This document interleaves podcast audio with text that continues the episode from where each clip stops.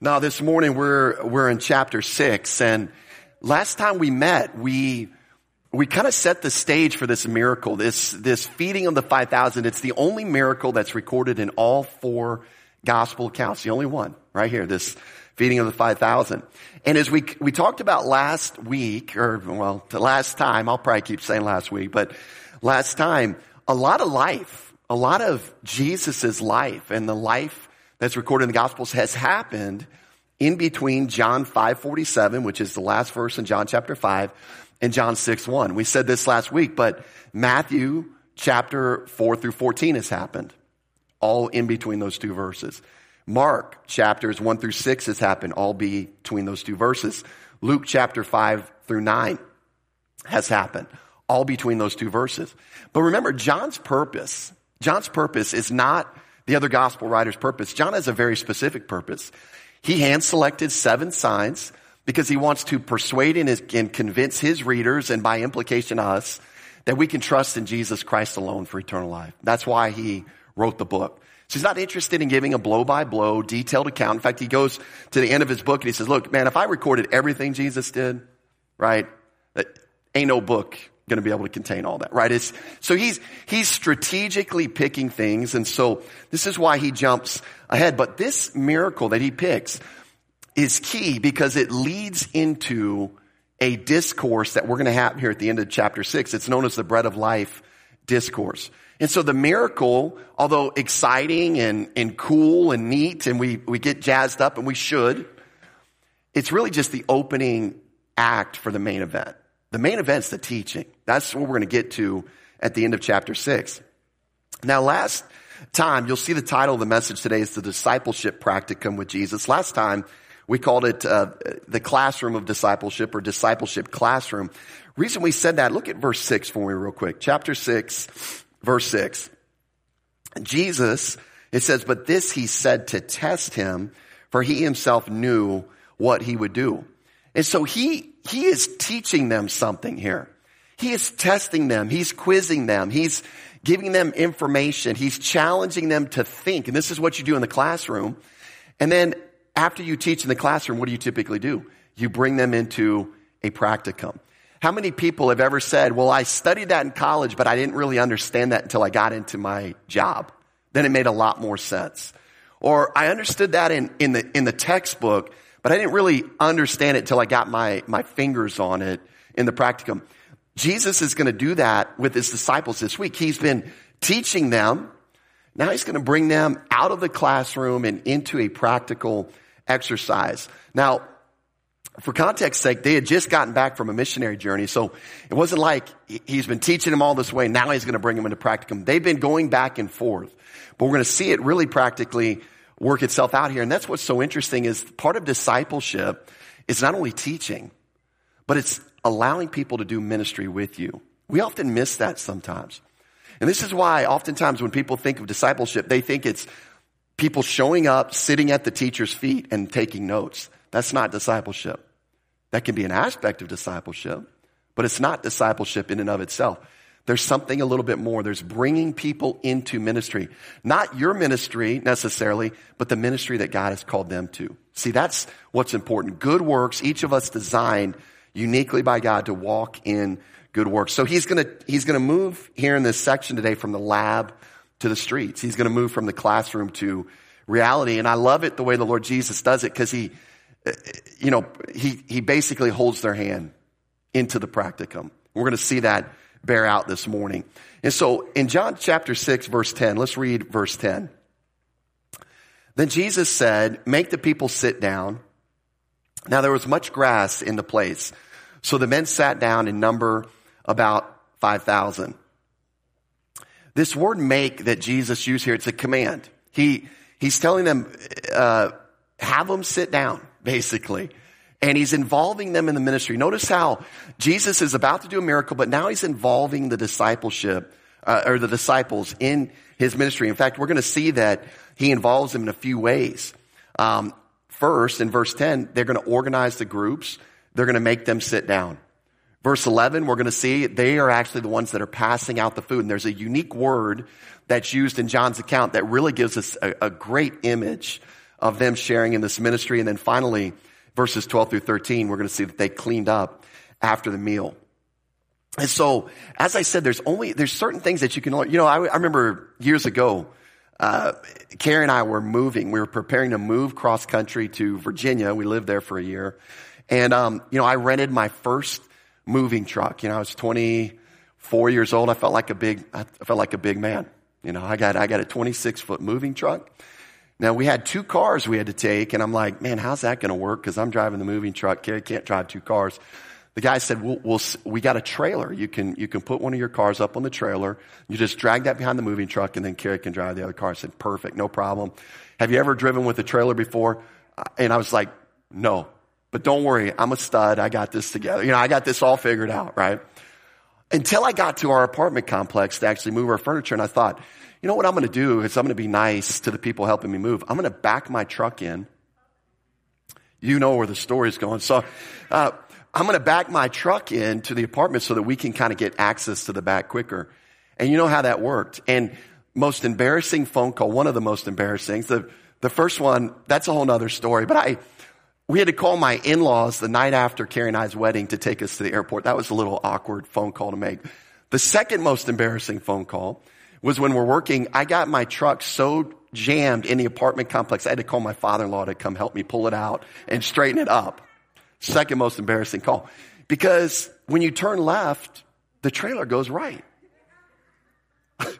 and when you turn right, the trailer goes left, right? I mean, you, you see this. So, so there are certain things you can watch other people do, but until you try to do it, oftentimes you don't realize what's all involved. So Jesus is going to get his disciples involved in the ministry now, right? They've been watching him do it. They're like, yeah, it looks kind of easy. Just healed that guy, you know, and oh yeah, that looks kind of easy. Just did this. He, now they're involved and they're going to start to see what's, what's involved with this ministry. The other gospel accounts, they tell us that per Jesus' further instructions, we picked this up in Mark, they had him, he had them sit, sit down in orderly groups of 50 and 100. Why, why is that? Why is that insignificant? Well, I don't think they wanted a mad dash for the food, right? So this is just kind of an orderly way to distribute where people don't hurt each other. Remember, we had a lot of people here in this scenario. And so, um, it's, it's very similar to how we line up for a potluck line, right? We don't just say, hey, go, go at it. Good luck. We're like, hey, start on the right, circle around. You know, let's let the elderly go first, be patient, you know, kind of, there's some instructions. So he's, he's given this to them. So he's involving them in the ministry. He's making them sit down. Now, I don't want to make too much of this detail, but I will say this. There are times when you, you study the scriptures and, and, and it feels like the Lord makes a connection for you. And I just kind of want to share that this morning. I don't necessarily think this is what the, the point of the passage is, but it is interesting in verse 10. If you can, you can see that uh, insignificant detail. He says there was much grass in the place. Now, that's something you're just like, ah, whatever, right? We're just getting past it. We're getting to the miracle because that's really what's on our mind here. But I think it's, it's helpful. Uh, it's helpful in way, one way.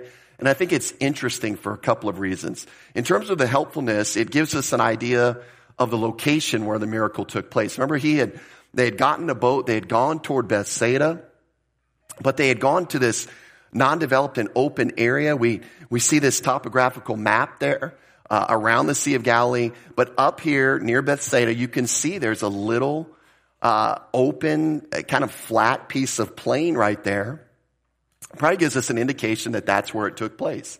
In this area, he says there was much grass. And so it kind of gives us a nice little, um, I guess, minor detail to give us an, an ability to, to hit the location. Where was this exactly? Probably in that plain right there, since there was much grass as he describes it. But then I started, eh, then it just kind of hit me. Let me just say the second reason. Um, it gives us this beautiful picture of the type of shepherd that Jesus Christ is. You know, Psalm 23 2 tells us that Yahweh as our shepherd does what? He makes me to lie down in green pastures, right? Psalm 23 2 8. He makes me to lie down in green pastures. Now, what has Jesus just done with the disciples? He says, make them sit down in the green, in the green grass. And you start to kind of look through Psalm 23. In fact, consider some other connections. Jesus had compassion on the multitude because they were like sheep having no shepherd. This is what he said in Mark 6. Psalm 23, 1a, the Lord is my shepherd. Jesus, when he came out, saw a great multitude and was moved with compassion for them because they were like sheep not having a shepherd. So he began to teach them many things. He began to be their shepherd in this moment. Another connection to Psalm 23. Jesus doesn't let them be in want. Isn't that what we learn in Psalm 23? That he's going to supply and provide abundantly for their needs. Psalm 23, 1b, I shall not want. Why shall I not want? Because Jesus is my shepherd. Because Yahweh is my shepherd. Notice what Jesus does in John 6. We'll kind of get there as we read through, but he took the loaves. When he had given thanks, he distributed them to the disciples and the disciples to those sitting down and likewise of the fish. Notice the phrases, as much as they wanted. So when they were filled, therefore they gathered them up and filled 12 baskets with the fragments of the five barley loaves which were left over by those who had eaten. You notice that as much as they wanted, this is literally the first Golden Corral, uh, you know, post message buffet that ever existed in the history of mankind. Right here. They got all that they wanted. And I, and I just love that image because Jesus is not so impotent that he say, hey, take one fish at a time and let's see if we got any left over and maybe you can have two. He's just like, take what you want. Fill up. See, he's a good shepherd. He, they shall not be in want. We know that Jesus did not send them away to fend for themselves. Remember the, the disciples last time we met? They said, Jesus said, well, how are we going to feed all these people? And disciple says, look, we don't have enough money. Just send them away. Let, let them fend for themselves. And remember what Jesus said? No, you feed them. And like, we can't feed them. And that's when they actually entered into some wisdom. Because we can't feed them, Lord, but you can. We can't do it, Lord, but we know that you can. And you know what? Jesus was concerned about their well-being and safety. And this is why he keeps them around. Just like the shepherd of Psalm 23, verse 4. Yea, though I walk through the valley of the shadow of death, I will fear no evil. Why? For you are with me. Notice it doesn't say I will fear no evil because there is no evil. There's evil. No doubt about it. But I don't have to fear it because the Lord is with me. The Lord is my shepherd. He says, your rod and your staff, they comfort me. Another small, small minor connection. Jesus performs this miracle near a large supply of water. We learn about the shepherd of Psalm 23. He leads me beside the still waters. And then we see in John 6, they're by the Sea of Galilee. And so, again, minor insignificant, insignificant detail. I took you on a rabbit trail with me as I was kind of studying through this week, this connection to Psalm 23. The shepherd that we worship and the goodness of that shepherd that we worship. Now, in uh, verse 10, again, we get this incredible number of people. We brought this out last week, but here John mentions it. He says that there, so the men sat down in number about 5,000. Now, very specific statement. We talked about this last week, but John actually uses the word here for men for a, a an adult male. Okay? An adult male. It's not the generic term for mankind or people. So he's just numbering as he looks into the crowd he's guessing the number of adult men in the crowd. We know other people are there. How do we know that? Well, how did the miracle start? It started with a boy's lunch. So was, there were other people there. And so as we've talked about this before, there were most likely women and children there. And if you gave it a conservative estimate, uh, you could you could estimate roughly 15,000 people. Now this is just averaging one woman, one child per man. Okay, so that there might be more, there might be less, but this is a conservative estimate. And just to put it in perspective, that's a picture of State Farm Arena where the Atlanta Hawks play their NBA basketball games. It holds, it holds roughly 16,500 people for basketball games. So if you've ever been to a basketball game at State Farm Arena or any, any event there, uh, a concert, whatever, that's how many people conservatively would have been here for this miracle. This is how many people Jesus fed with a small boy's lunch. One of the things that I think, I, I mean, just, just even as I'm studying this, um, this week, have you ever noticed how uh, the familiarity of something that Jesus did can oftentimes cause you to lose the awe and wonder of what he actually did? And it's just, and this is why I love pictures because, you know, 5,000 is just a number on a page, right? 5,000 is just a number on a page. Oh, okay, maybe 15,000, just a number on a page. But when you put this into perspective, the, the, the incredible nature of this miracle that Jesus just performed, it, it should be mind blowing. It should never stop being mind blowing because the, the problem is, is when it becomes familiar, it stops becoming mind blowing. Now, the solution is not to not make it familiar. the solution is to just remember how incredible your Savior is and how incredibly resourceful He is and what He's capable of. And it just, uh, it ought to increase our awe for the Savior. Now, one of the things that's really cool about Jesus is He's not like your typical man, okay? That's the understatement of the year. He can multitask like most men. No, I'm just, that's, sorry. Sorry, man, I'm coming after you a little bit. No. But he's, he's multitasking here, okay? We see the miracle, we think, oh, Jesus is doing a miracle. I think Jesus is multitasking. I think he's doing multiple things here, one of which is he is, he is still training his disciples.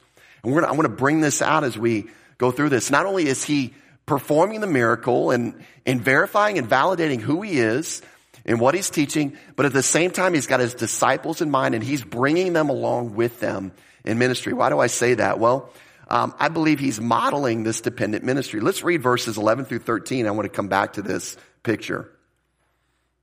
And Jesus took the loaves, verse 11, and when he had given thanks, he distributed them to the disciples, and the disciples to those sitting down, and likewise of the fish, as much as they wanted.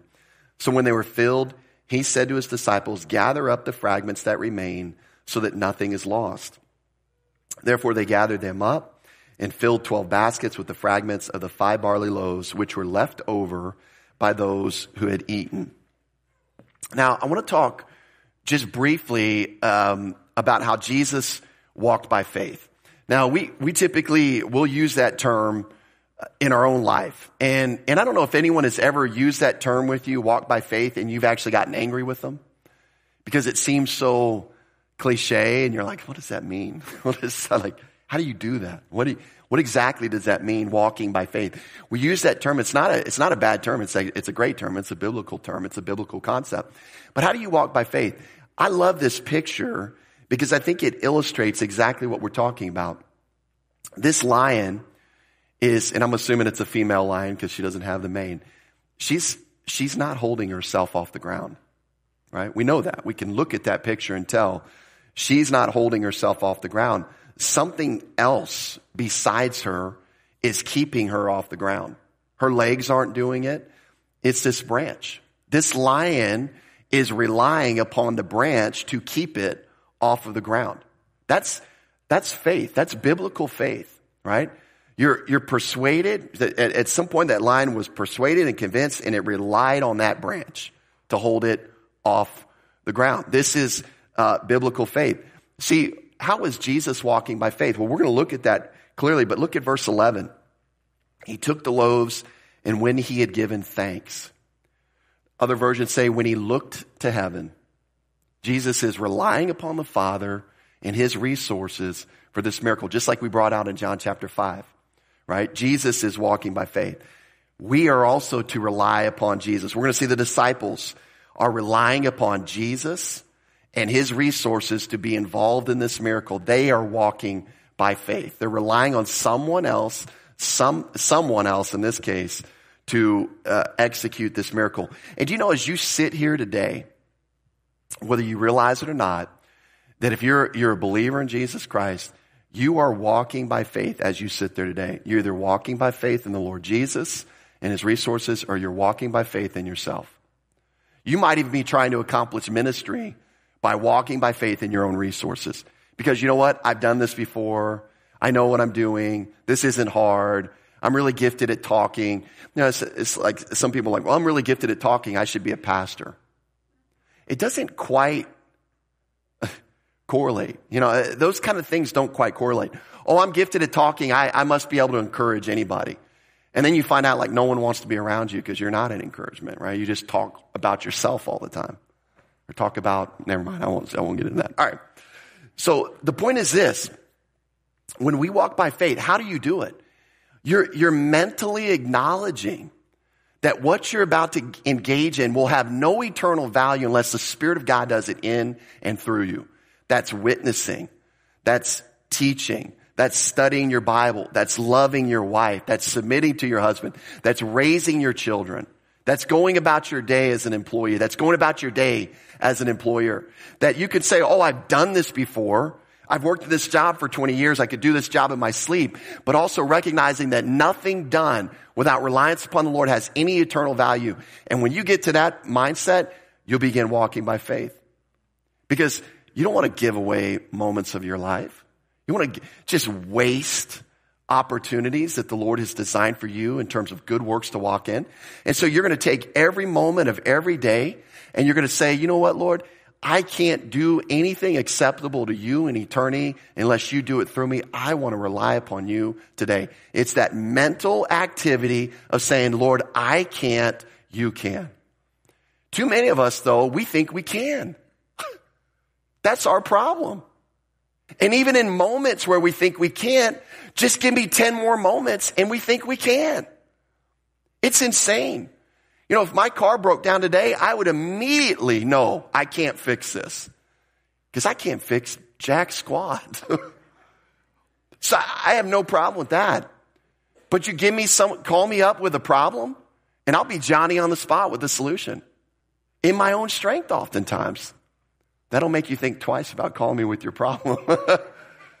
but you know, it's so, it's so incredible how overconfident we are with all the proof in the past of why I shouldn't be overconfident in myself, and I still go back to it.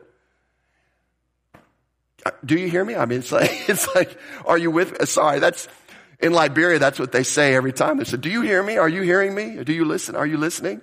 And they respond, but I, I caught you off guard. I didn't warn you about that one. So, you know, we're all like that. And I just want you, as we're reading the text, we're going to go through the text, but I just want you mentally to see how Jesus is modeling this for them. I want you just to kind of observe that as we're going through. One of the things that uh, it's amazing is to consider the life of Jesus and his modeling not only how he lived his life, but how he brought others into his manner of living. See, he's multitasking. He's not just like we're blown away that he's doing the miracle of the feeding of the 5,000. I mean, that's mind blowing.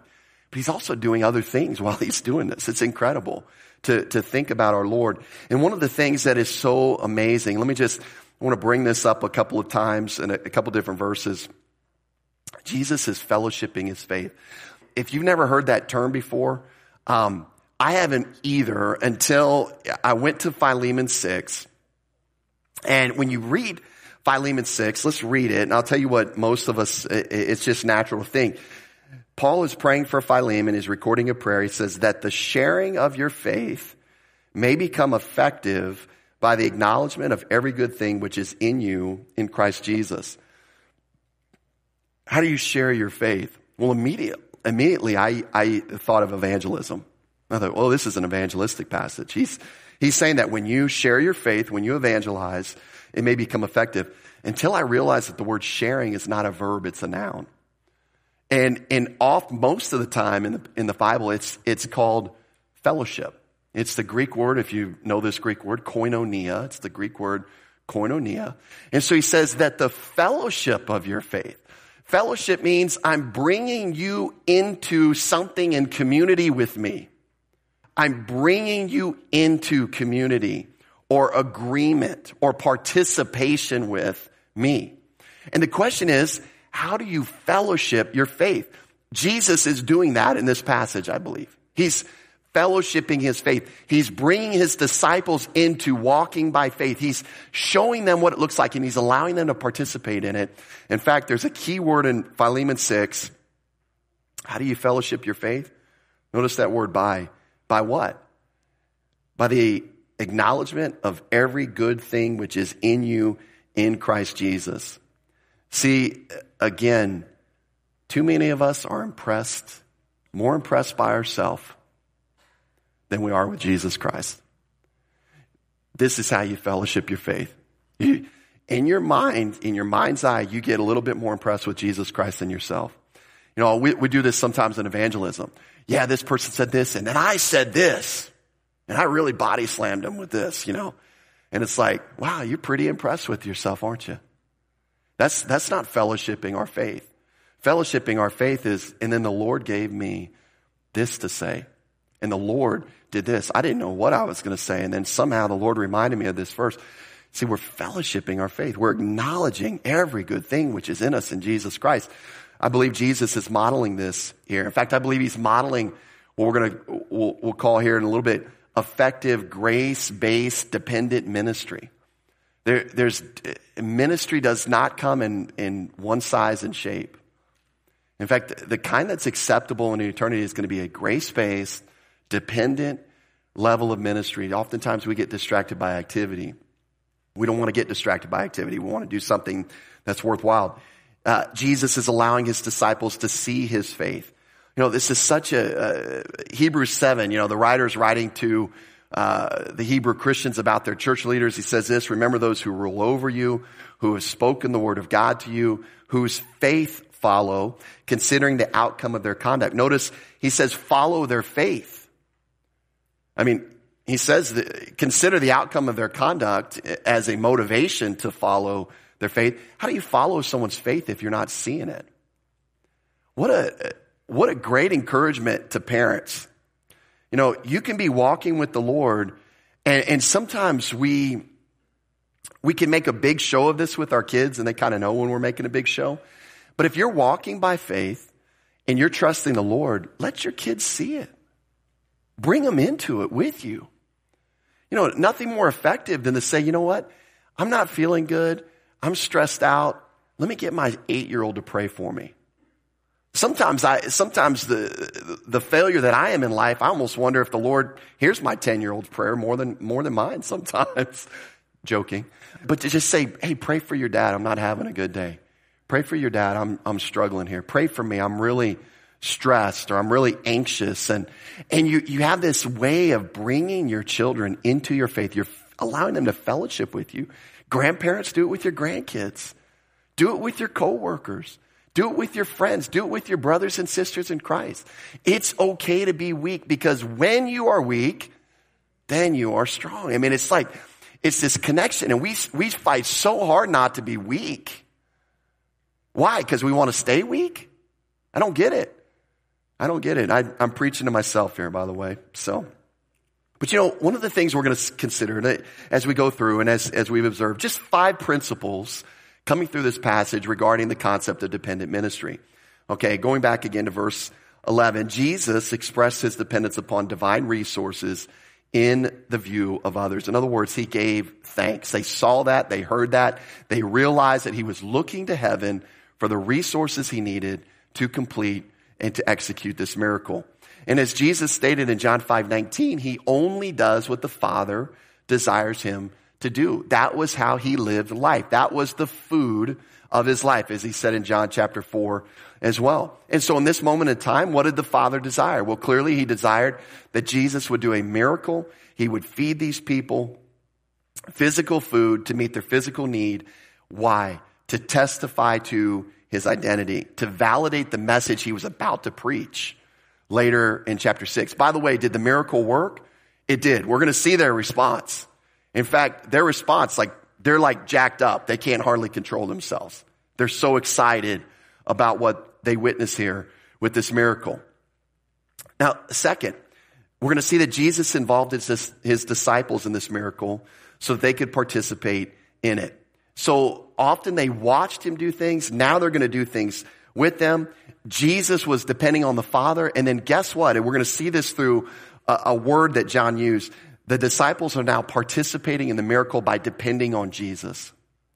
Jesus depending on the Father, modeling that. The disciples are forced to depend on Jesus to participate in this miracle. How do we know that? We'll go back to the text. He says he distributed them to the disciples talking about the bread, and then he's going to go on and say uh, the fish, the loaves is what he distributed. Here's what's interesting about the word. He uses a, a Greek compound word. It's uh, you can see it there, diadidomi. It means to deliver through. It means especially from hand to hand in succession. What that means is this, and I don't know if you've ever seen Jesus movies, where it almost it almost looks like Jesus gives them a basket, uh, full of loaves. They go out and they start delivering the loaves and then they just never run out of the loaves. That's kind of what it looks, some of the movies look like. What this is saying is this. The succession um, line went from Jesus to the disciples and then to the people. First the bread, then the fish. It was an unlimited supply, as much as they wanted. And the idea is that Jesus was the one multiplying it, and they had to go tag up with him to get more. You see, it was this ongoing dependence upon Jesus Christ. When my basket got empty, I knew where I went back to. I didn't say, oh, you know, let me do this hocus pocus and see if I can figure this out. No, I'm going back to the source that breaks the bread. And so he kept giving it to the disciples and then they kept giving it to the people and then they kept getting it from Jesus and giving it to the people. And this is what it looked like. It was a succession line that's brought out by this word. In fact, Mark 641 uses uh, the imperfect tense when it, when it talks about Jesus giving. The idea is he kept on giving them the bread. He kept on giving them the fish. You know, Jesus, uh, you know, that would have been a great, uh, to get behind the kitchen door on that one and see how he was doing that. But he was the son of God. This is how he's doing it. So he just keeps providing these materials for them to pass through. It's just an incredible way of seeing how ministry is supposed to work today. Jesus Christ ministering in and through us to others. That's how ministry is supposed to work today. We have a beautiful picture of it here. It, just allowing these disciples to participate in this miracle. Now, when this progression happened, everyone was satisfied and completely full. It says that they got as much as they wanted. They were filled. And this is one of the things that we've got to understand. Hand in hand reliance upon Jesus Christ in ministry, this partnership with Him and reliance on His resources is the only thing that's going to meet the true needs of other people. Oftentimes we get so focused on doing ministry as if ministry is the end goal. ministry is not the end goal. Life in and through you to others is the goal. Ministry happens as a result of that. But it all starts with the right source. In fact, one of the things, let me, let me just say this, and, i and let me be kind about this, but, but at the same time, be real with you. Have you ever had someone who quote unquote was serving you in ministry and they just annoyed the dog out of you? And I remember, and I'm not even going to mention her name, but I, I mean, not, not that y'all would know her anyways, but anyways, I remember there was somebody, um, years ago, uh, when I was, I was out of town, they, they told, they literally called Carrie and said, I would like to come over and minister to you while John is gone. And, and it became this, this incredibly burdensome visit for Carrie. In fact, it would have been better if that, this person would have just left her alone. This is years and years ago. And, and, and, and this, this gal was so proud of herself for ministering to Carrie, and she actually caused more problems for Carrie than it was. In fact, she, she left all her, you know, dirty whatever out and left her uh, to clean up stuff and all sorts of, anyways, there's, there's a lot more details there. But the point is this. Oftentimes when we get wrapped around just doing ministry, we, we do it all for the wrong reasons. Let me just compare and contrast a couple things with a grace-based ministry versus a legal-based ministry. You know, the primary emphasis in a legal uh, based ministry is actions and activities. That's the primary thing. We're just trying to do something. We're trying to be active. It's all about our action. As long as I've got enough actions, I can check it off. Um, then I feel better about myself. Then I feel like I'm doing ministry. You know, two Bible studies is always better than one Bible study. Four, five Bible studies is always better than three Bible studies, right? We, we, we have this mindset that the, the more actions and activities that we do, the more spiritual that we're going to be. So if I, if I study six verses, if I, if I study seven, then I'm going to be like more spiritual that day. We, we have this action activity mindset. A grace-based ministry, you're more concerned about your heart and motives behind the activities. You're more concerned about who are you focused on? Who are you occupied with? Why am I doing what I'm doing? Am I doing something to be noticed by others? Am I doing something to be cheered by others? Which kind of leads into our next one.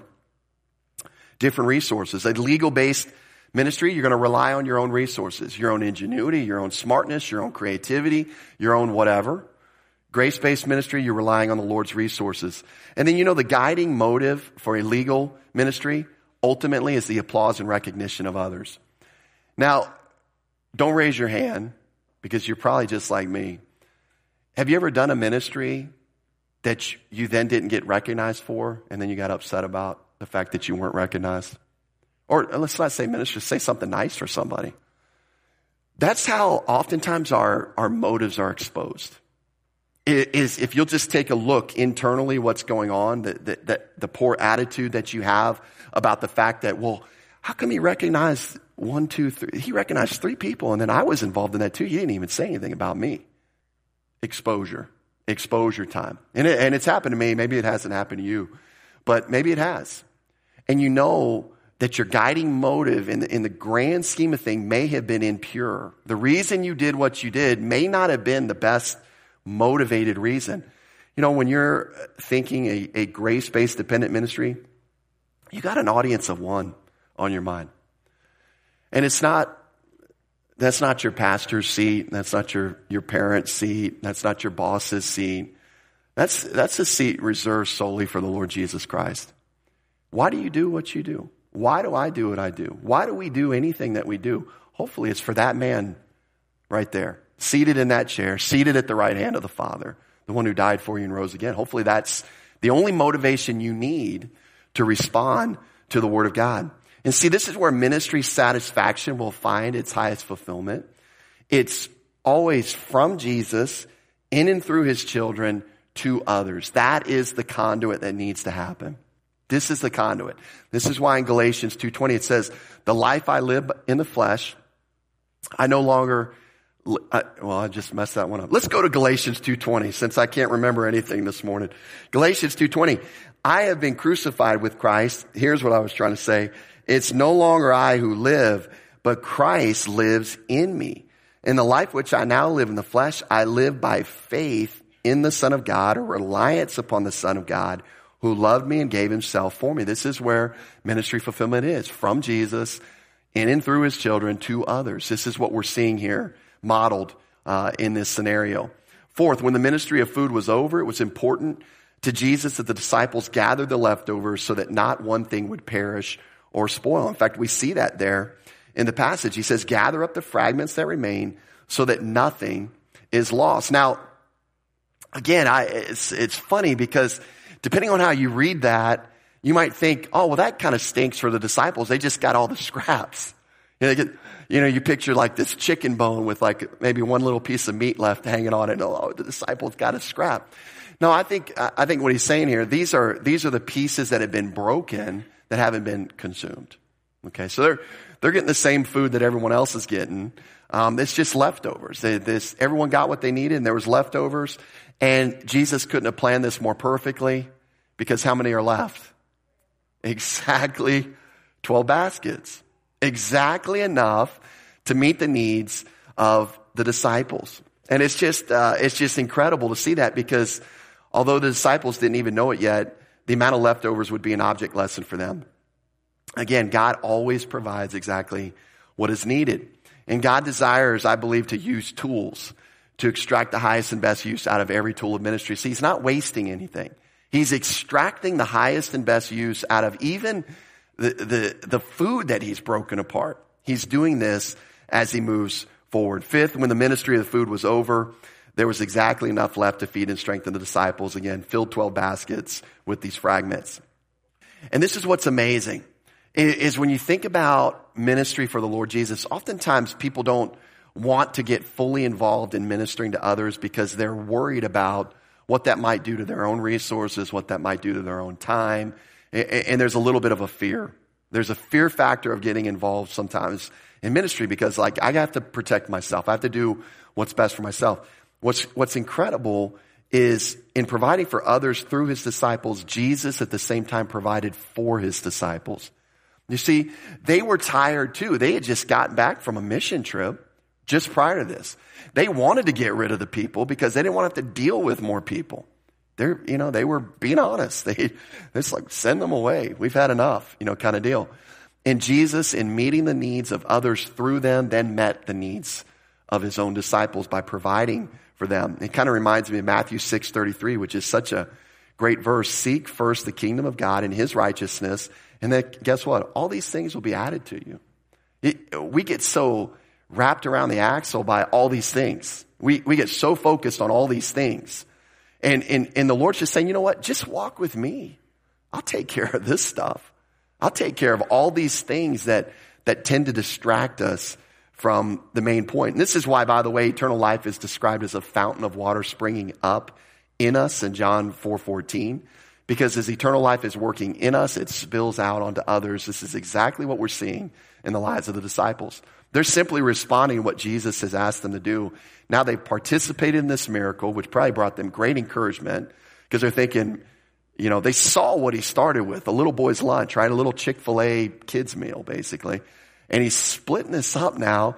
15,000 as they, as they empty that basket and they go back to Jesus, they're like, there's no way he's got more. How does he have more? Okay. They go empty that and it's like, there's no way he's got more. He's got more. I cannot, where is this stuff coming from? Just this amazing thing as they participate. And then at the end, there's 12 baskets remaining for them. Now that you've served others, sit and rest and refresh yourself. Get recharged yourself. Just amazing how the Lord is even shepherding his disciples here. He's taking care of them throughout the process. So now that the miracle is done, let's look at the response. In fact, what's interesting is the crowd's response is only recorded in John. We don't have the crowd's response um, in the other accounts. And part of the reason I think is because Jesus is now going to spend time with this group and he's going to teach them in John 6. So we kind of see their response. As I said earlier, their excitement, although somewhat mis- misguided, it's, it's palpable. It almost just jumps off the page because of Jesus' response here. So let's go to verse 14 because what we're going to see is they identify him correctly. They, they, this has got to be the prophet that Moses spoke of, but then they have the wrong conclusion out of that identification. Let's read verse 14. Then those men, when they had seen the sign that Jesus did, said, This is truly the prophet who has come into the world. Now, uh, in context, uh, you, you wouldn't notice this in the English, but John switches words here for men.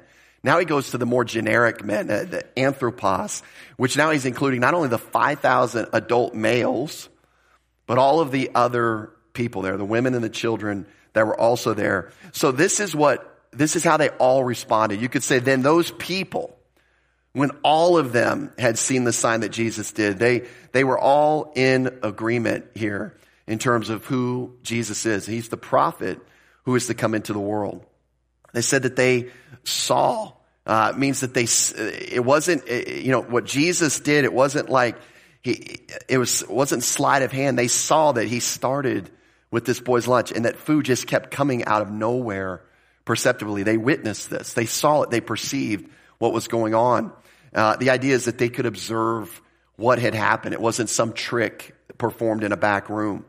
And you know what? They were convinced by the very things that were designed to convince them. This is what we've got to understand that the, the Messiah was uh, predicted that he would do these miracles, that he would do these signs. They were witnessed and verifiable, designed to verify and validate his identity. And this is exactly what it did. And as we've said before in this study, there's nothing wrong with this response. You know, sometimes you come to the Bible, you, you, you hear Bible teachers say, well, they, they just believe because of the signs. That was some kind of faulty faith. Faith. Well, you come to John 2.11. His disciples believed because of the signs. That's what John 2.11 says. Matthew 11, 2 through 5, when, when John the Baptist sent a messenger to Jesus, said, should we believe on you? Is there someone coming after you? Jesus said, look at the signs. Matthew 11, 2 through 5. The whole purpose of John's gospel is to present signs in order to convince you and I to believe. So there's nothing wrong with allowing the signs to convince us and persuade us that we can trust in Jesus Christ alone for salvation and eternal life. Nothing wrong with that at all. In fact, this is, this is what these signs are designed to do. But in this case, what we're going to see is they identified him correctly. He is the prophet that Moses, that um, Moses spoke of. Jesus is that prophet. Jesus is the Messiah. But what they did uh, in wrong is, is they started to try to get their desires fulfilled in this conclusion. And we're going to see that in verse 15. It's going to be illustrated for us there. So when they said he's truly the prophet that comes into the world, again, they've got an accurate identification of Jesus. They just try to carry it too far. We're going to see that. They're going to rush the timing in verse 15. Jesus isn't going to allow them to do that, as we'll see when we get there. We've talked about this in the study before, but the prophet, capital P, not just a prophet, but the prophet. They were looking for a singular prophet that Moses had described in Deuteronomy 18, 15, 18 through 19. You can, if you want to write that down, you look at them later, but let me just summarize what that passage said. It said that the, this prophet, this unique prophet would be a Jew. He would be from their midst. He would be like Moses in the sense of closeness and nearness and then direct communication with God to the people. And he would be unique in this sense, like Moses was unique, separated from all the other prophets that existed in the Old Testament. There was going to be this coming unique prophet. Now, in the Jewish mind, we've talked about this before we were in chapter one. We'll talk about it again when we get to chapter seven. There was a lack of consensus on who this prophet would be. Some people thought the prophet was um, going to be distinct from the Messiah, somebody besides the Messiah. This is why, if you remember back in John 1 when we talked about this before, the, the Jewish religious leaders, they went through a, a list. They were asking John the Baptist, are you the prophet? No. Are you Elijah? No. Are you the Christ? No. They, they viewed the prophet as distinct from the Messiah. Some people, some Jews of the day, actually thought the prophet, the prophet, would be Jeremiah come back from the dead. Some, some Jews held that view. Others held the view that the prophet would be the Messiah himself. Now, based on what they do in verse 15, this is what I believe this group thought. At least the consensus of this group thought Jesus was the prophet and the prophet was the same as the Messiah. I think we're going to see that. We'll bring that out in verse 15. By the way, they were right about that. They actually identified him correctly. As I said, Peter confirmed it later in his, in his sermon. Stephen confirmed it in his sermon. They, they identified this prophet that Moses had predicted as being the Messiah and specifically being Jesus Christ. So they were right in their prediction. And one of the things that they connected, uh, they clearly connected was this prophet of Deuteronomy 18 with the Messiah. And again, we're going to see that in verse 15. One other reason there might be a potential connection, and this just kind of hold on to this. You may, you're going to have to trust me for now. We'll bring this out as we go through the bread of life. Just, I know it's just kind of scary, huh? At least, at least I'm not from the government saying, you got to trust me, right? I mean, that would be a lot more scary, but trust me for now. This will come out uh, as we get into the bread of life discourse. We'll bring this back out. But another reason for the potential connection to the prophet that Moses predicted, Moses provided manna for the children of Israel in the wilderness, and Jesus just fed a, a multitude of people from a boy's lunch in a wilderness area. And I, and I tell you, I think that's the connection. Look, go down to verse 30 and verse 31. Therefore they said to him, what sign will you perform then that we may see it and believe you? What work will you do? Our fathers ate the manna in the desert. It is written, he gave them bread from heaven to eat. So there's this connection, I think, even in their mind. Wait a minute. He just fed all these people. Moses did that with manna. Maybe this is the prophet. So there's some, some connections. There's some sparks going on in their thinking here as, as they see. Now, let's close out this morning with verse 15 because Jesus understands that although they have identified him correctly, they've got their own agenda on the table. And this is what he says. Therefore, when Jesus perceived that they were about to come and take him by force to make him king, he departed again to the mountain by himself alone. This word perceive means to come to know. It's typically translated know, but it's the idea that you gained knowledge. It's experiential knowledge, gain knowledge, and something in the eyes, something in the body language, something was palpable that Jesus is like, uh oh, I better get out of here. They're fixing to grab me and make me do something that's outside of the timing of my father. So something he saw there, again, the, this excitement was, was palpable he understood this frenzied nature of the response of the crowd. And so the, the miracle had so amazed them that now, I mean, just imagine that. You're going to kidnap somebody and force them to be your king. That just, it doesn't seem to kind of, doesn't seem to kind of go together, but this is what they're doing. And, and so it was outside of God's purpose and timing for him. In fact, this word, um, let's go to verse 15, um, that they were uh, about to come and take him by force. That's this word uh, we want to look at here. But this, uh, at that moment, you know, that phrase we're about to, it's, it's a present indicative. At that very moment, Jesus is done with the miracle and he kind of looks over and he starts to see, you know, these eyes and like, oh, this isn't looking really like, at that very moment, they're about to take him by force. They're about to drag him off and, and try to make him king. In fact, this word taken by force, it translates one Greek word, um, harpazo, which is the same word used to describe the rapture in 1 Thessalonians 4.17. Those that, that enjoy studying about the rapture, 1 Thessalonians 4.17, it uses this same word. It's translated caught up there. Here it's, it's translated by this phrase, take him by force. The word itself means to seize upon, to snatch away. It denotes an open act of violence in contrast to cunning and secret stealing. It, it, it described forcibly seizing someone and grabbing them against their will. Can you imagine again doing that to your king? The one you wanted to make king, but this was in their mind. So this was contrary to God's will, contrary to God's timing. And so this crowd wanted to seize Jesus by force and make him their king. Implication, he would overthrow Rome. See, that was their motivation. They said, we want the kingdom now. We want these Romans out of here. We're going to make him come with it come with us. And it didn't match God's desire from him. Even all the way back in Daniel 7, verse 13 and 14, we see that God the Father is going to be the one who gives the kingdom to the Son, not people. People aren't going to force it to happen. People aren't going to bring it in. God the Father is going to give him the kingdom. Daniel 7, 13 and 14. I was watching in the night visions, and behold, one like the Son of Man coming with the clouds of heaven. He came to the Ancient of Days, and they brought him near before him.